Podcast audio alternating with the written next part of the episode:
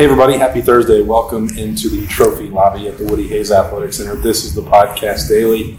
And Bill Landis, Jeremy Birmingham, myself, Austin Ward. We're going to dive into it. I thought about there's been a lot of conversation about the passing game and what it did and didn't do on Saturday in the opener. So we're going to tackle a simple question. Bill, are you concerned about the Ohio State passing attack? No. No. Okay, no. Berm, are you concerned about the Ohio State passing I am not. I'm not See either. you Thank later. you for joining us on the podcast. Dave. No. Okay, so why is Can I put an asterisk? Yeah, yeah, yeah. Well, Let's we're going to get into it. I, I wanted to just, I assumed that we were all going to be looking at different ways that we think Ohio State will address the passing attack or improve the passing attack or what was hampering it against Notre Dame. And I just wanted to make that up front. We don't think that there's any real cause for concern. So, No. what happened and what will happen?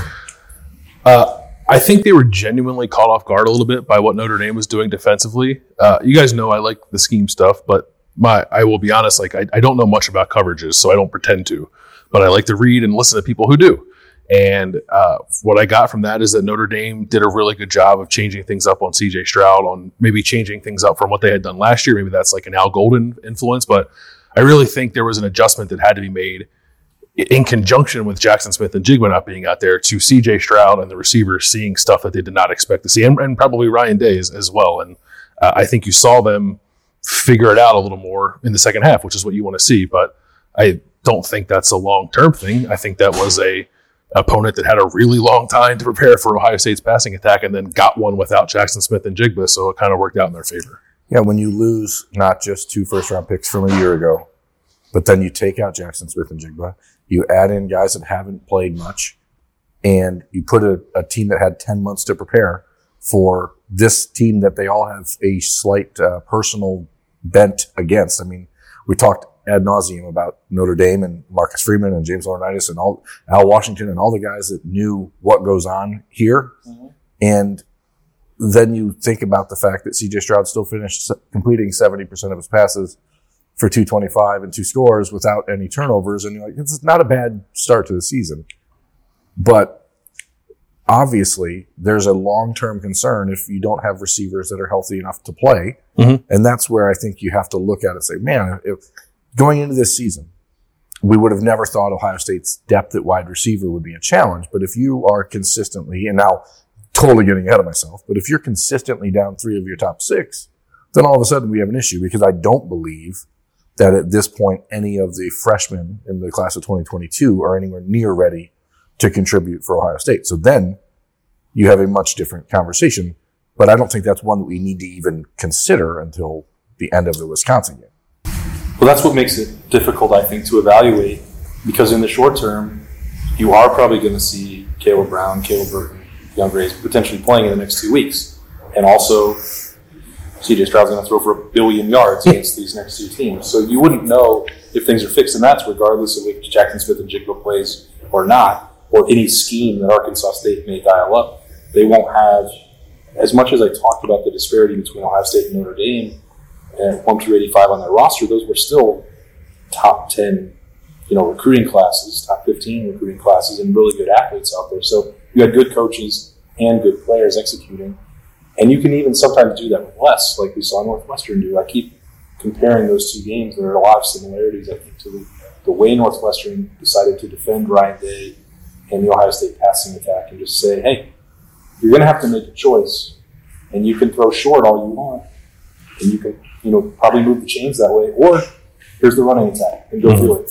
And in both of those cases, it, it took a little bit of time for Ryan Day to adjust, but he did ultimately. Now, if other teams are starting to see what happened in the second half, are they going to make the same choice and just let TreVeyon Henderson and Ryan Williams carve them? Maybe Yes, they will. probably. Maybe they will. But that gets more challenging the, the more that that happens over and over and over, and you get Jaxon Smith-Njigba back, and Emeka Egbuka starts getting rolling, and Marvin Harrison gets more experience, and maybe Julian Fleming gets healthy or Kamryn Babb, then suddenly it becomes a lot more difficult, I think, to just sit back and do nothing and slowly bleed it out. Maybe maybe that's the better way, but Probably. but it's Well, it keeps games closer. Yeah. Uh, it, it stops you from being just caught under an avalanche of yards and points. This is something that I, I think Ryan Day had to know heading into this season. Defenses are going to play a lot of that stuff that you're talking about. Go ahead, take the eight yard passing routes. We don't, do not care. What you're not going to do with this Ohio State team is let them beat you on the deep crossers, not going to let them beat you deep.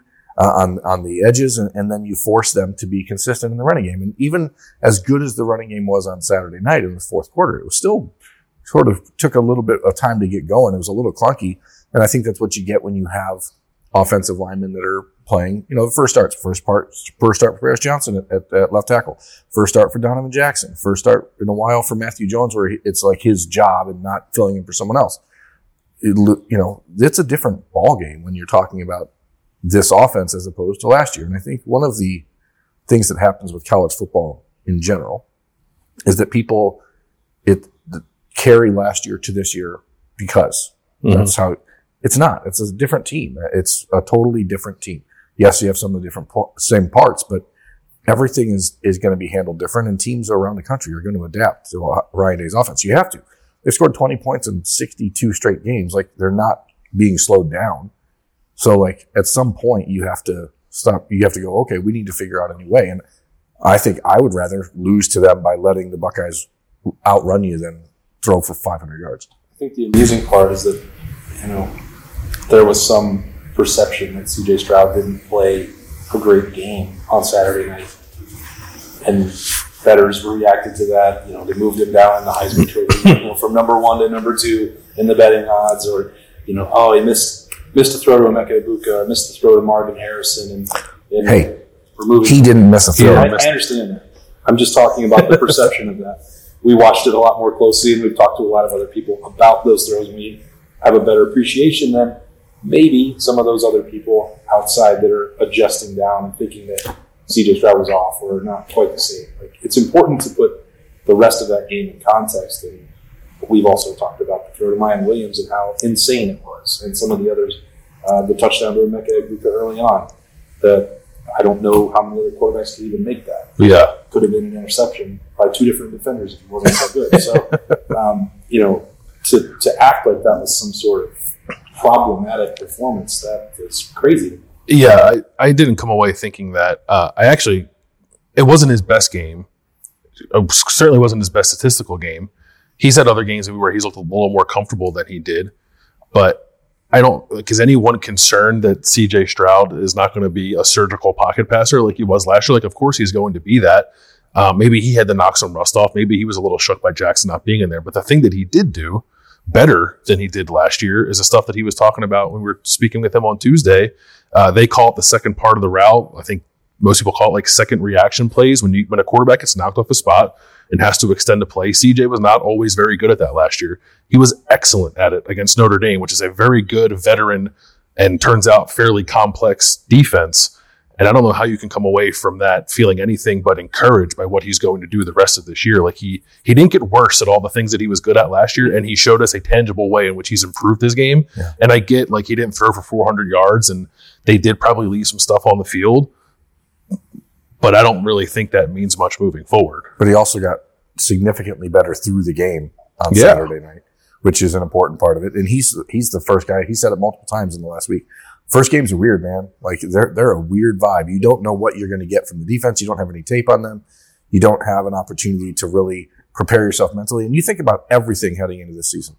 If CJ Stroud isn't the number one pick in the draft, if he's not a Heisman Trophy winner, if he's not the best player in the Big Ten, if he's not perfect, if he throws an incomplete pass, people are, oh, well, this isn't a good day for CJ.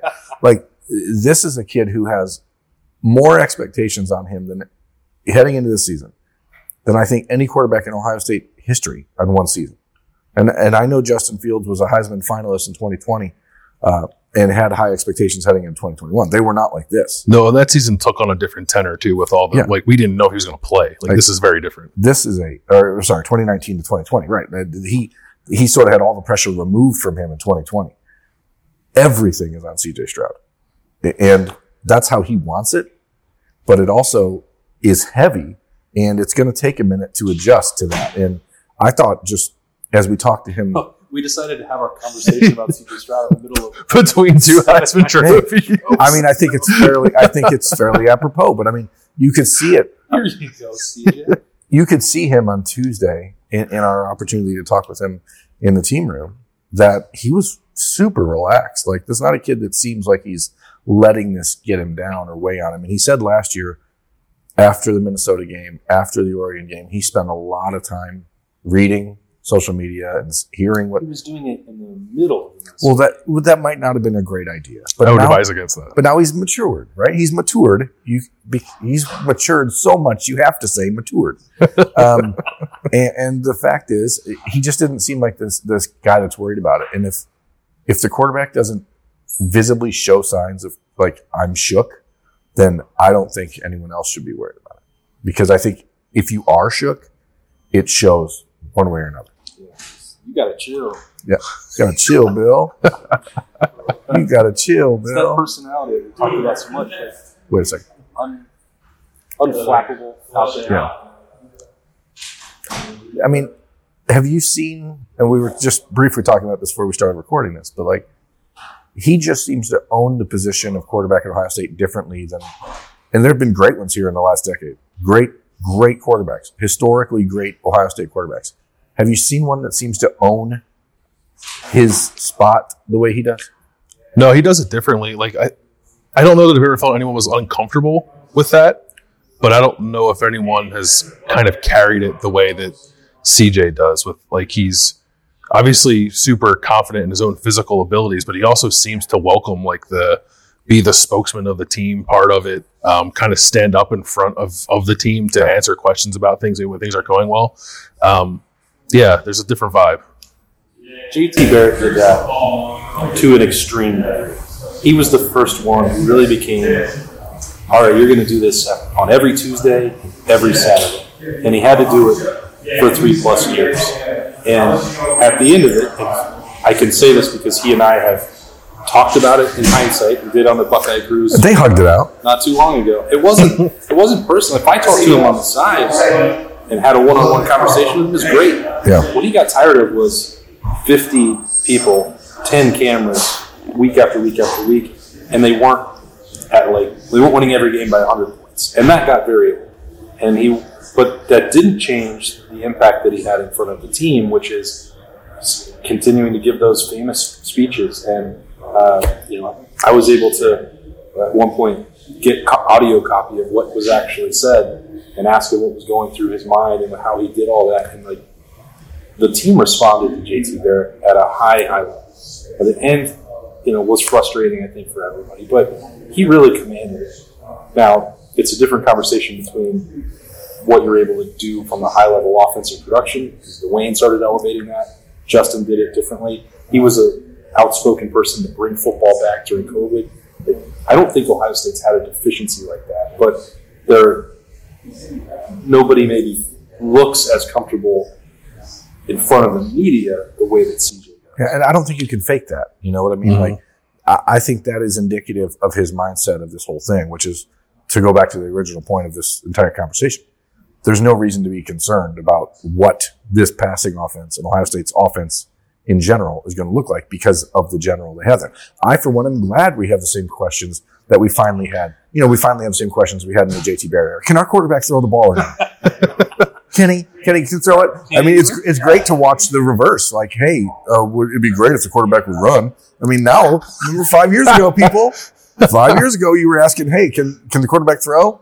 So let's let's be grateful that uh, things have evolved and that you have the opportunity to see a quarterback who wants to step back in the pocket and throw the ball. And he threw it 34 times, completed 24 balls. It wasn't like a His uh, his adjusted completion percentage was close to eighty percent. I don't know what that means. It's pretty good. How do you Yeah. adjust a completion percentage? I percentage? think it takes uh, like drops out of the equation, Mm. which I don't think there were very many of. But he was already at seventy percent anyway, so It's it pretty great. doesn't doesn't matter very I much. believe that If you just had all your like your mess, mistakes and mess ups just removed from life, Yeah. it'd be pretty awesome. But if it's not your fault, Oh wow, okay, nice victim mentality.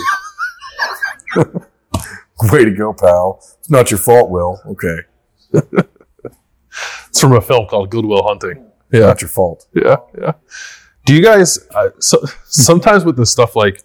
I feel like we're having a very impassioned conversation defending CJ Stroud, which feels a bit unnecessary. it's probably unnecessary. But here's the, here's the thing. But it The gets reason that- necessary. the reason that I bring it up today is because oftentimes what we'd have done in the past with all- some of these shows is say, well, they're going to be fine. Yeah. CJ Stroud's a Heisman Trophy finalist. Jackson Smith and Jig is going to be healthy. Those are the issues. We would zip right through. And I think that this is a. Today I thought, well, we have a different show, a new show that we're doing, more opportunity to expand on it. And, like, if you look at the opener and you're trying to say, what ways could Ohio State be better? And not just pretending that everything out of it was perfectly fine, which I don't think there's mm-hmm. anything to wring their hands about, but the defense held them to 10 points and 250 yards. Well, there's nothing to really talk about there. Like, they're much better. Um, and I think there is an inclination to look at, all right, well, if you're viewing this through the lens of what's going to happen in January, well, Ohio State will have to play better on offense. I think they will. And I think that a lot of times people would talk to, and this happened for me and Berm, I don't know about for you uh, on the other podcast before we joined forces, but it was like, um, you guys are just minimizing all these things that could be issues. I don't think they're issues, but we can talk about them and why we don't think that they are. Yeah, I think it, I think it's worth discussing. I I worry sometimes if like there's a there's a very vocal minority of the fan base that influences an outsized portion of the conversation, uh, which I think happens quite a bit. Welcome to America. Yeah, no, I know, I know. But they, but they scored 21 points in that game. Like, I don't think for the number one offense in the country a year ago, and Berm said there's no carryover. Like, okay, why didn't they score? Yeah, no, I think, I, yeah, I, I, I agree with you. I have that question in my head too. The the thing that leaves me wondering, to Berm's point, is like what the identity of this team is going to be, and I think the answer could be somewhat substantially different from last year's when you don't have not only good receivers like Chris and Garrett, but good veteran receivers like Chris and Garrett who have kind of seen everything and aren't phased by much. To help bring along a quarterback like CJ, like if it's CJ and Jackson and some receivers trying to figure it out, who I think will, but then you have a pretty good offensive line, we think, and a couple of stud running backs. Like maybe, I don't think it's going to be like 19 when they ran the ball a ton, but more balanced than they had last year, probably. Ryan Day clearly wants to have an offense that's led by the passing game. But at the core, he's still a football coach who understands you have to find balance in this offense. And I'm going to guarantee you, if you think about what happened on Saturday night, and I know every day we've been like, well, this is the last time we're going to talk about Notre Dame game, but it's hard Turns to out talk. Arkansas State doesn't matter. It's hard to talk about Arkansas State that much, and we'll talk about it more on, on bold predictions and on other shows. But I, I still don't think we'll mention it. but the the reality is Ohio State can't win a national championship if they can't run the ball. And I mm-hmm. I personally, if I'm in a, America, listen, I, I grew up dreaming of this place and being a, a monster Ohio State fan. I'm not afraid to admit it. I, I understand where my bread is buttered. But I want to say this: if, if the the takeaway from Saturday should be, "Holy crap! I'm glad Ohio State proved they can run the ball," Mhm. more than it should be, "Holy crap! Can Ohio State throw the ball?" Like that. One game in, the re- the reaction should be, "Whew, "Last year's problems are fixed potentially," and not, "Oh, now we have to worry about this year's problem," because this is not a problem. And if you didn't think there was already, and you still made it to the end of this video, thank you. uh, and if you disagreed with that, hopefully we brought some reasons to maybe change your mind and feel good that Ohio State might be able to bounce back offensively against the mighty Red Wolves of Arkansas State. Yeah, Mere 44 point favorite. They'll be here soon. Uh, can't wait to talk about Arkansas State. I'm I'm bold predictions for Friday my morning. bold prediction is that Berm will not talk about Arkansas State on bold predictions. This guy doesn't know anything. You can see that on Friday. This has been bold predictions. No, it's No. not. What is the podcast daily? Yeah, this is the podcast daily. Sorry, sometimes we film a lot of content at once. Spoiler alert. That's Bill Berm. I'm Austin. Thanks for joining us. We'll see you tomorrow. That's going to be bold predictions.